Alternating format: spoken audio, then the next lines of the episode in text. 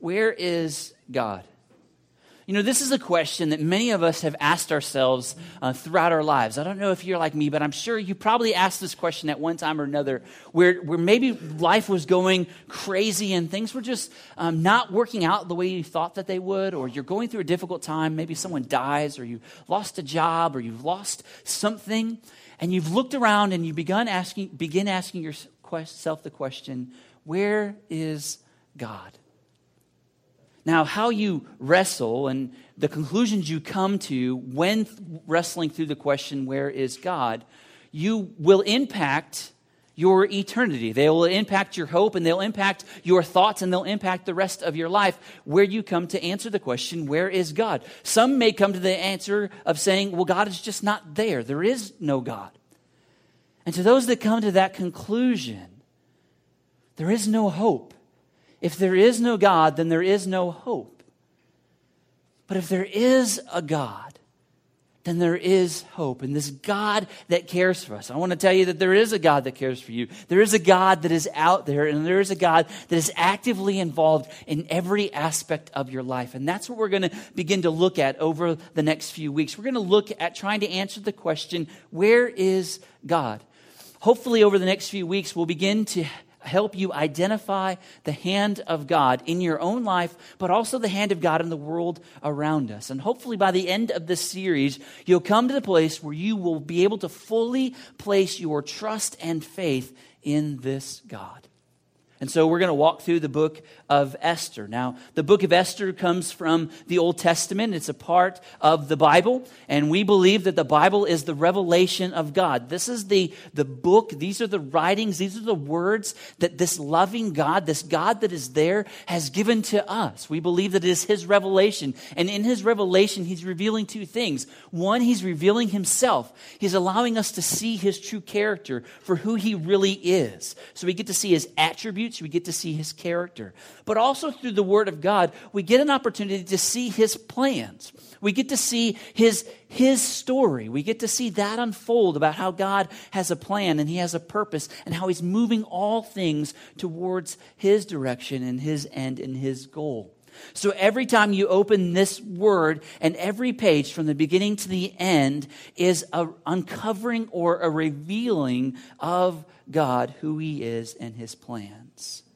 And so this morning, I want to make you aware of God's plans. You see, at the very, very beginning of this word, we see the book of Genesis, and we see that in the book of Genesis, God is a God that is creating. He is very simply just making things that are from things that weren't. So he's making things new. He's not putting things back together. He's making things out of nothing. And so from the crea- from the time of creation where God is creating, we see he is part of creation, he's made man. And part of man He's made us to be able to choose whether or not to worship God or not. And part of that we chose not to in the fall. And so part of God's plan has been from the time of in the garden where we fell through now and through the end is God is in the business and in the plan of redeeming.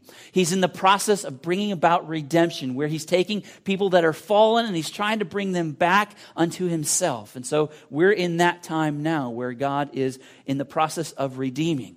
But then there will come a time in God's plan where He will reign for eternity. There'll come a moment where the lives of people will be judged. Every person will be judged for the good they did or the bad they did, and whether or not they know the Lord or not. And then in the future, God will reign for eternity. So that is something we have an opportunity to look forward to.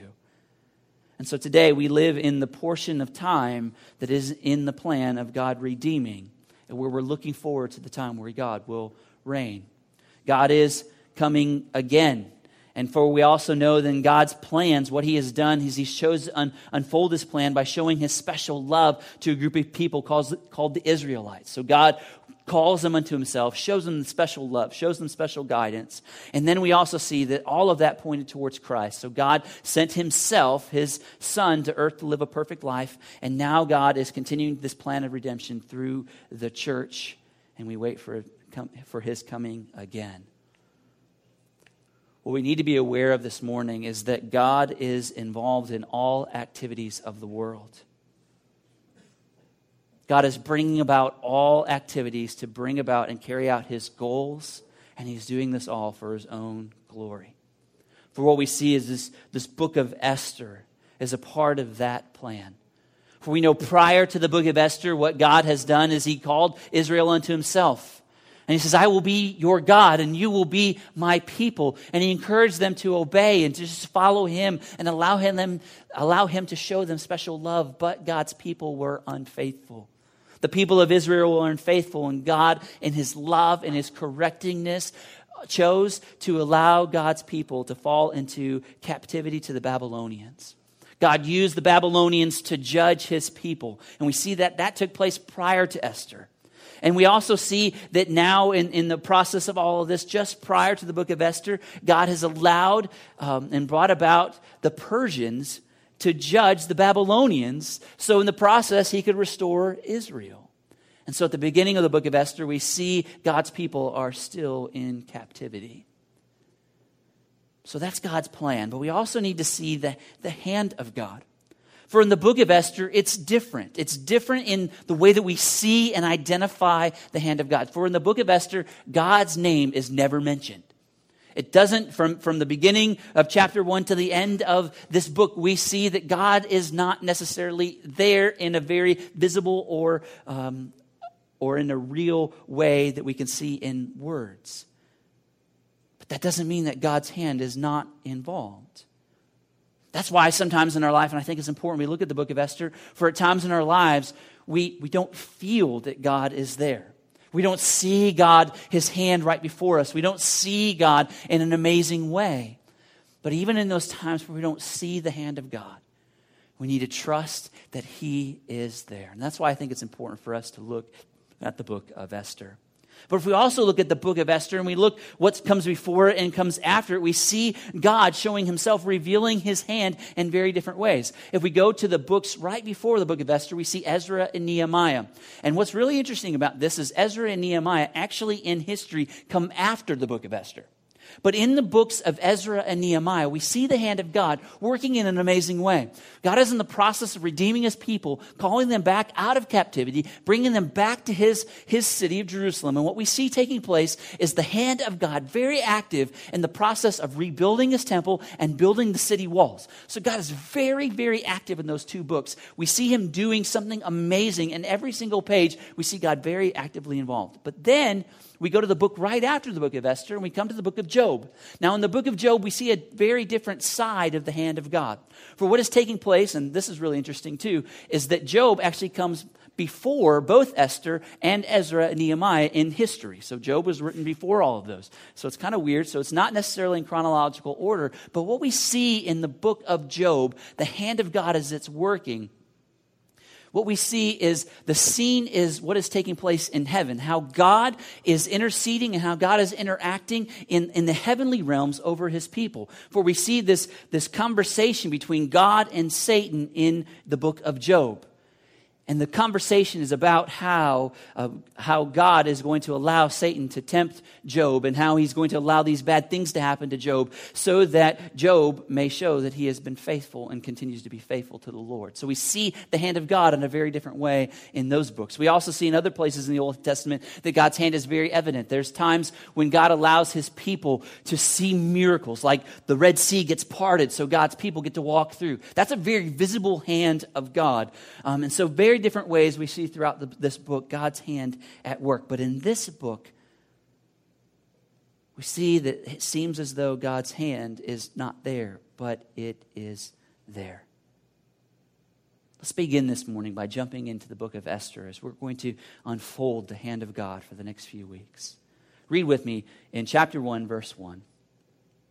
Now, in the days of Ahasuerus, the Ahasuerus, who reigned from India to Ethiopia over 127 provinces. In those days, when King Ahasuerus sat down on his royal throne in Susa, the citadel, in the third year of his reign, he gave a feast for all the officials and servants. The army of Persia and Media and the nobles and the governors of the province were before him, while he showed the riches of his royal glory and the splendor uh, and pomp of his greatness for many days, 180 days. And when these days were completed, the king gave for all his people presents and in uh, Susa, the citadel, both great and small, a feast lasting for seven days in the court of the garden of the king's palace. There were white cotton curtains and violet hangings fastened with cords of fine linen, and purple to silver rods and marble pillars, and also couches made of gold and silver, and on a mosaic pavement of porphyry marble mother of pearl and precious stones. Drinks were served in golden vessels, vessels of different kinds, and the royal wine was lavished according to the bounty of the king. And drinking was according to this edict. There is no compulsion, for the king had given orders to all the staff of his palace to do as each man desired. Queen Vashti also gave a feast for the women in the palace that belonged to King Ahasuerus. On the seventh day, when the heart of the king was merry with wine, he commanded Mehuman, Biztha, Harbona, Bigtha, and Abagtha, Zethar, and Carkas, the seven eunuchs who served in the presence of King Ahasuerus, to bring Queen Vashti before the king with her royal crown, in order to show the people and the princes her beauty, for she was lovely to look at. But Queen Vashti refused to come at the king's command and delivered by the eunuchs. At this, the king became enraged, and his anger burned within him. Then the king said to the wise men who knew the times, for this was the king's procedure toward all that were vested in law and judgment. The men next to him, being Carshena, Shethar, Admathan, Tarshish, Meres, Marsena, Memucan, and the, the seven princes of Persia and Media, who saw the king's face and sat first in the kingdom. According to the law, what is to be done to Queen Vashti, because she has not performed the command of the king Ahasuerus, delivered by the eunuchs. Then Memucan, said in the presence of the king and the officials, Not only against the king has Queen Vashti done wrong, but also against all the officials and all the peoples who are in the province of King Ahasuerus. For the queen's behavior will be made known to all the women, causing them to look at their own husbands with contempt. Since they will say, King Ahasuerus commanded Queen Vashti be brought before him, and she did not come. This very day, the noble women of Persia and Media who have heard of this queen's behavior will say the same to all the king's officials, and there will be contempt and wrath in plenty. If it pleases the king, let a royal order go out from him, and let it be written among the laws of the Persians and, and Medes, so that they may not be repealed, that Vashti is never again before the king Ahasuerus. And let the king give her royal position to another who is better than she. So when the decree made by the king is proclaimed throughout all the kingdoms, for it is vast, all the women will give honor to their husbands, high and low alike. This advice pleased the king and the princes, and the king did as Memucan proposed. He sent letters to all the royal provinces, to every province in its own script, and to every people in its own language, that every man be master in his own household and speak according to the language of his people. Let's pray. Father, thank you for your word. And thank you for loving us. And Father, thank you for not leaving us here um, all on our own to seek to try and figure all of this out. But Father, thank you that you have made yourself known to us. And Father, today as we walk through this revelation of yourself through the book of Esther, Father, may you come alive to us. May the Spirit that is within us encourage us, strengthen us. But Father, may your Spirit also bring us to the place of trusting you with our whole lives. Speak, Father, for your servants are listening. In Jesus' name we pray. Amen.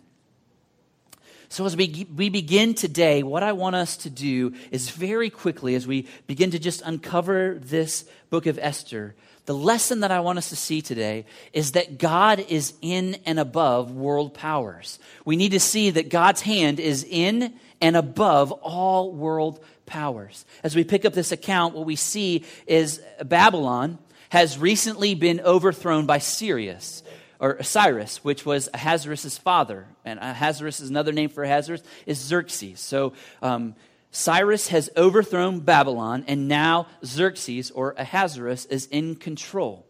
He is the most powerful person on the planet, but he's not more powerful than God. And so, what we see in this first chapter of the book of Esther are two worldviews absolutely coming to, con- to collide. Is the world as we know it either dominated by man or is it dominated by God? That's the question that is at stake here in chapter one. Is it dominated by man or is it dominated by God? And as we begin this passage, we see Xerxes beginning to flex his power. And he's trying to show that he is the man. He's trying to show that he is in control. And the way that he does this is through partying and parading. Like if you want to show that you're the man, just have a really, really big party and people will come and then you parade everything that you have around. So through this partying and through this drinking and through all of this craziness that's going on in the beginning of chapter one, there's some underlying things that are taking place. Xerxes is trying to show that he is over and above everything that has been made. He's even trying to show that he's even more powerful than God. For this is what is taking place. In those drinking from those golden vessels that it talks about, well, those golden vessels were taken by the Babylonians when they sacked and they overthrew uh, the Israelite nation. Those vessels, those beautiful gold vessels, were taken from Solomon's temple. And Solomon had made, given that temple unto the Lord. And so it's taken by the, the Babylonians. And now, since the Persians have taken over the Babylonians, now that they are in the hands of Xerxes. And so Xerxes is very much making a stand by saying to himself, by drinking from these vessels, he is saying that this God, this God that was there, this God that was very prominent, is no more. I am more powerful than he because I can drink from his goblets. And you have to imagine at this time the Jewish people, those that love the Lord, what they must be thinking to themselves. Has God forsaken us? As they see these people that are not of the Lord drinking from the Lord's goblets, has God just left us here to die? Have we, has the love of God in our lives run out on us? Does God still care? And does not God still care because his name is being defamed? But let us not forget that even though that was the feeling, and the question is, where is God as it shows up in the lives of his people? Let us not forget the God of the Bible. As we'll see here, and as we'll see through the rest of this book, that God continues to unfold his character. One of the characteristics of God that I love so much is that we serve a God that is in control of all things. We see this through the understanding of the providence of God. God is a God that has given providential care to all that He has created. God is continually have, has unceasing activity as the creator.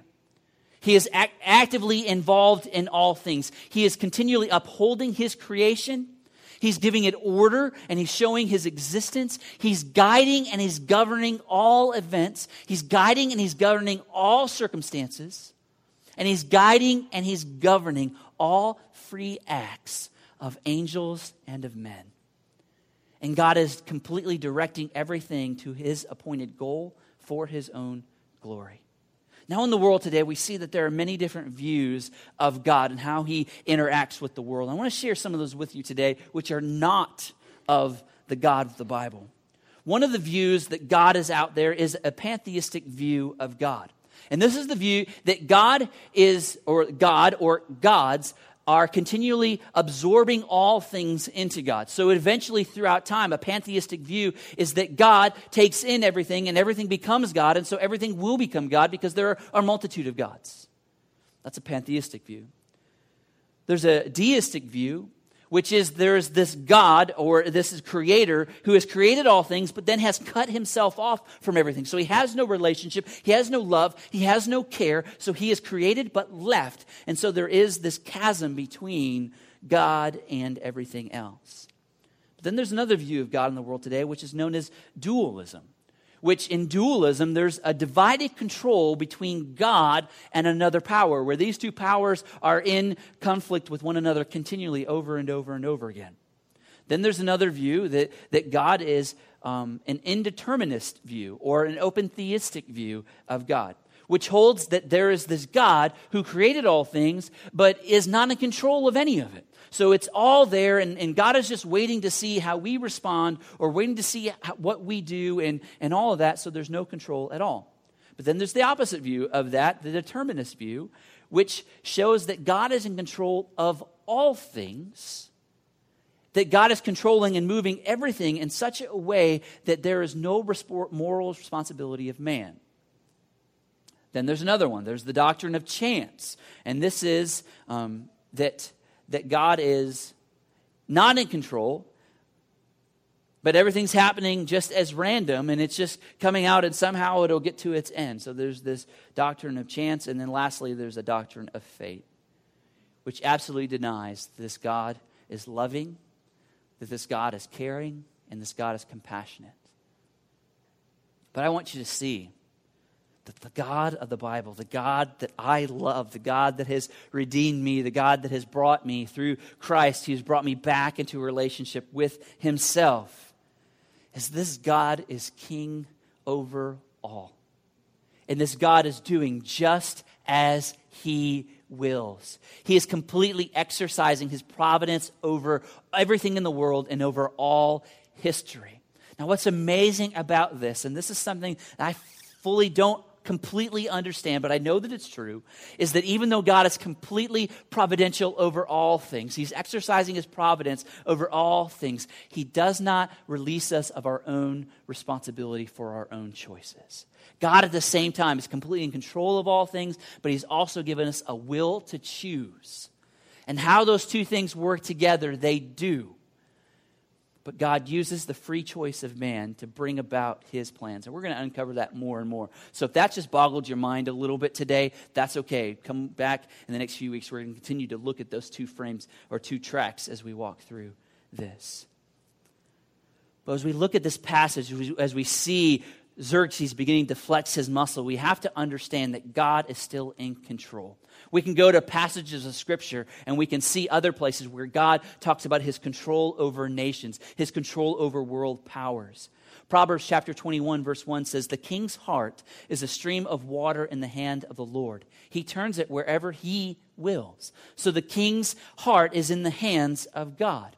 We can also see that God sets up nations as he desires. In Deuteronomy chapter 32, verse 8, God sets up nations as he desires. We also know from Scripture that God is the one who judges all nations. And you can see that in Psalm 75, uh, verse 7 we see that God is also Lord over all. He's Lord over all nations in Daniel chapter 4, verse 32.